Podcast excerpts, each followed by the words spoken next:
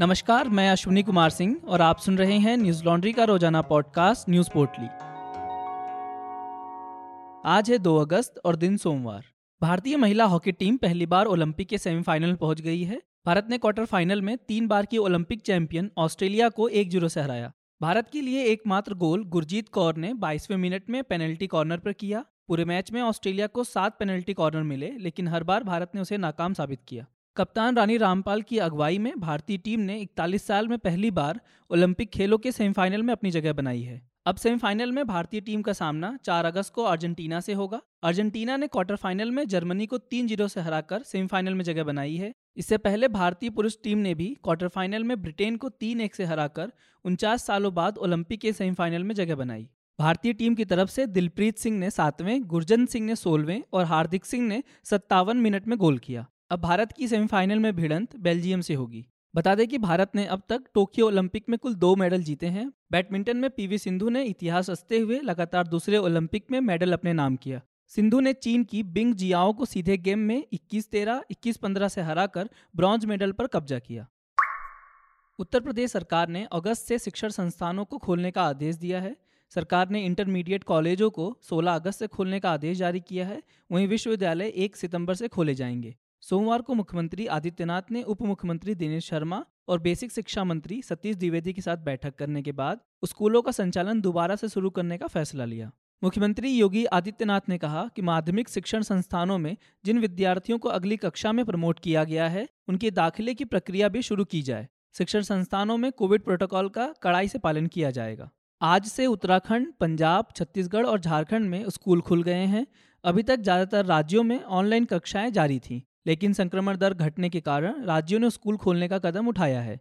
दिल्ली में भी स्कूल खोलने के लिए पेरेंट्स से सुझाव मांगे गए हैं और उम्मीद जताई जा रही है कि जल्द ही स्कूल खोल दिए जाएँगे। इससे पहले महाराष्ट्र में 15 जुलाई से उन इलाकों में कक्षा आठवीं से बारहवीं तक के लिए स्कूल खोल दिए गए हैं जहाँ संक्रमण के नए मामले नहीं आ रहे हैं। साथ ही हरियाणा, गुजरात, पुडुचेरी, उड़ीसा, पंजाब, मध्य प्रदेश और बिहार में भी स्कूल खुल गए हैं। दुष्कर्म के आरोप में जेल की सजा काट रहे केरल के पादरी। रॉबिन वडकुम चेरी को शादी के लिए जमानत याचिका पर सुनवाई करने से सुप्रीम कोर्ट ने इनकार कर दिया। आरोपी पादरी को फरवरी 2019 में रेप का दोषी पाया गया था, जिसके बाद उसे 20 साल की सजा सुनाई गई थी। सुप्रीम कोर्ट ने दोषी पादरी को जमानत के लिए केरल हाईकोर्ट जाने को कहा है। कोर्ट ने कहा, हाईकोर्ट ने सोच समझकर फैसला दिया है और हम उसके निर्णय में दखल नहीं देना चाहेंगे। इससे पहले पादरी ने अपनी याचिका में अपने पाँच साल के बेटे को स्कूल में दाखिला दिलवाने का हवाला और शादी के लिए अनुमति मांगी थी। सुप्रीम कोर्ट से पहले रॉबिन ने पीड़िता से शादी करने की मांग वाली एक याचिका के साथ केरल हाईकोर्ट का भी दरवाज़ा खटखटाया था, लेकिन हाईकोर्ट ने तब इसे ठुकरा दिया था। हाईकोर्ट ने अपने आदेश में कहा था कि निचली अदालत का यह निष्कर्ष कि बलात्कार के समय पीड़िता नाबालिग थी, वो अब भी लागू है। रेप पीड़िता ने खुद कैथलिक पादरी से शादी की मंजूरी पाने के लिए सुप्रीम कोर्ट का रुख किया था, जिसे भी कोर्ट ने खारिज कर दिया। बता दें कि साल 2016 में पादरी ने पीड़ित लड़की के साथ बलात्कार किया था। पीड़िता के गर्भवती होने के बाद इस बारे में जानकारी मिली, जिसके बाद 2017 में पुलिस ने पादरी को गिरफ़्तार किया। देश में पिछले 24 घंटों में चालीस नए कोविड के मामले सामने आए और 422 लोगों की मौत हुई। वहीं पिछले 24 घंटों में कोरोना के छत्तीस मरीज़ ठीक हुए हैं। रिकवरी रेट वर्तमान में संतानवे दशमलव तीन पाँच प्रतिशत बनी हुई है।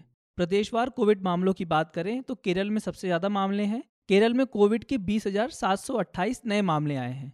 राज्य सरकार की ओर से जारी बयान में कहा गया कि आज लगातार छठा ऐसा दिन है जब प्रदेश में कोविड 19 के बीस हज़ार से ज़्यादा नए मामले सामने आए हैं। वहीं देश में अब तक कुल सैतालीस दशमलव दो दो करोड़ कोरोना के टीके के डोज दिए जा चुके हैं। इससे पहले कोरोना वैक्सीन की जल्द स्वीकृति के लिए भारत सरकार को दिए आवेदन को जॉनसन एंड जॉनसन कंपनी ने वापस ले लिया है। इस प्रस्ताव के वापस लेने के पीछे का कारण अब तक साफ़ नहीं है। अमेरिकी कंपनी जॉनसन एंड जॉनसन ने इसी साल अप्रैल महीने में भारत में कोविड वैक्सीन ट्रायल के लिए आवेदन किया था। हालाँकि उस दौरान अमेरिका में खून के थक्के बनने की शिकायतों के बाद इसका ट्रायल बंद कर दिया गया था। कंपनी ने एक ऐसे समय में अपना प्रस्ताव वापस लिया, जब भारत दूसरी विदेशी वैक्सीन के साथ कानूनी मामलों में फंसा हुआ है। वैक्सीन आयात के प्रस्ताव में आने वाली परेशानियों के बारे में बात करते हुए स्वास्थ्य एवं परिवार कल्याण राज्य मंत्री भारती प्रवीण पवार सिंह ने कहा था कि टीकाकरण के दौर में वैक्सीन से संबंधित मुद्दों को सुलझाने के लिए एक टीम गठित की गई है। उन्होंने यह भी बताया कि यह team Pfizer, Johnson and Johnson, Moderna कंपनियों के साथ लगातार बातचीत कर रही है। प्रस्ताव वापस लेने पर जॉनसन एंड जॉनसन और central drug standard control organisation ने फ़िलहाल कोई टिप्पणी नहीं की है। बता दें कि भारत ने जून महीने में ही अमेरिकी कंपनी मॉडर्ना की कोविड 19 वैक्सीन को आपात इस्तेमाल के लिए मंजूरी दी थी। कोरोना महामारी को लेकर न्यूज़ लॉन्ड्री ने देश के अलग अलग राज्यों से रिपोर्टिंग की थी। इस दौरान हमने बताया था कि लोग ज़रूरी दवाइयाँ, ऑक्सीजन और एंबुलेंस के लिए भटक रहे थे, लेकिन उस समय उन्हें मदद नहीं मिली। सरकारें उस समय असहाय नज़र आई। महामारी के दौरान फैली यह अव्यवस्था हम आप तक अपने ग्राउंड रिपोर्ट्स के ज़रिए ला सकें। हमें सपोर्ट करिए ताकि हम इस तरह और भी ग्राउंड रिपोर्ट्स कर पाएँ और आपको सही और सटीक जानकारी दे पाएँ।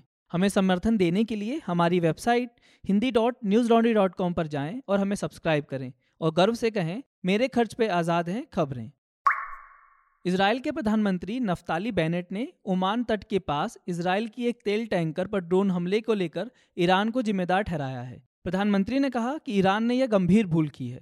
इस हमले में चालक दल के दो सदस्य मारे गए थे। ईरान ने तेल टैंकर मर्सर स्ट्रीट पर हुए हमले में अपनी भूमिका से इनकार किया है। इस क्षेत्र में कार्गो जहाजों पर हमले में रोक के बाद यह पहला घातक हमला है। इसे परमाणु समझौते को लेकर ईरान के साथ तनाव से जोड़कर देखा जा रहा है। ईरान के विदेश मंत्रालय के प्रवक्ता सईद खातिब जदेह ने इसराइल के आरोपों को निराधार बताया। उन्होंने कहा, ऐसे आरोप प्रत्यारोप नए नहीं हैं। इस हमले के लिए वे लोग जिम्मेदार हैं जिन्होंने इस क्षेत्र में इजरायली शासन को अपने पैर जमाने दिए। इस हमले के बाद ईरान पर दबाव बनाने के लिए कई देश इसराइल के समर्थन में आए हैं। अमेरिका और ब्रिटेन ने भी ईरान पर अरब सागर में ओमान के तट के पास तेल टैंकर पर हुए हमले का आरोप लगाया है। ब्रिटेन के विदेश मंत्री डॉमिनिक रॉब ने इसे गैरकानूनी व क्रूर हमला करार देते हुए कहा कि उनका देश और उनके सहयोगी तेल टैंकर पर हुए हमले को लेकर प्रतिक्रिया देने की योजना बना रहे हैं। आज बस इतना ही कोरोना प्रोटोकॉल का ध्यान रखें। आपका दिन शुभ हो। नमस्कार। न्यूज़ लॉन्ड्री के सभी पॉडकास्ट ट्विटर आई और दूसरे पॉडकास्ट प्लेटफॉर्म पे उपलब्ध हैं। खबरों को विज्ञापन के दबाव से आज़ाद रखें। न्यूज़ लॉन्ड्री को सब्सक्राइब करें।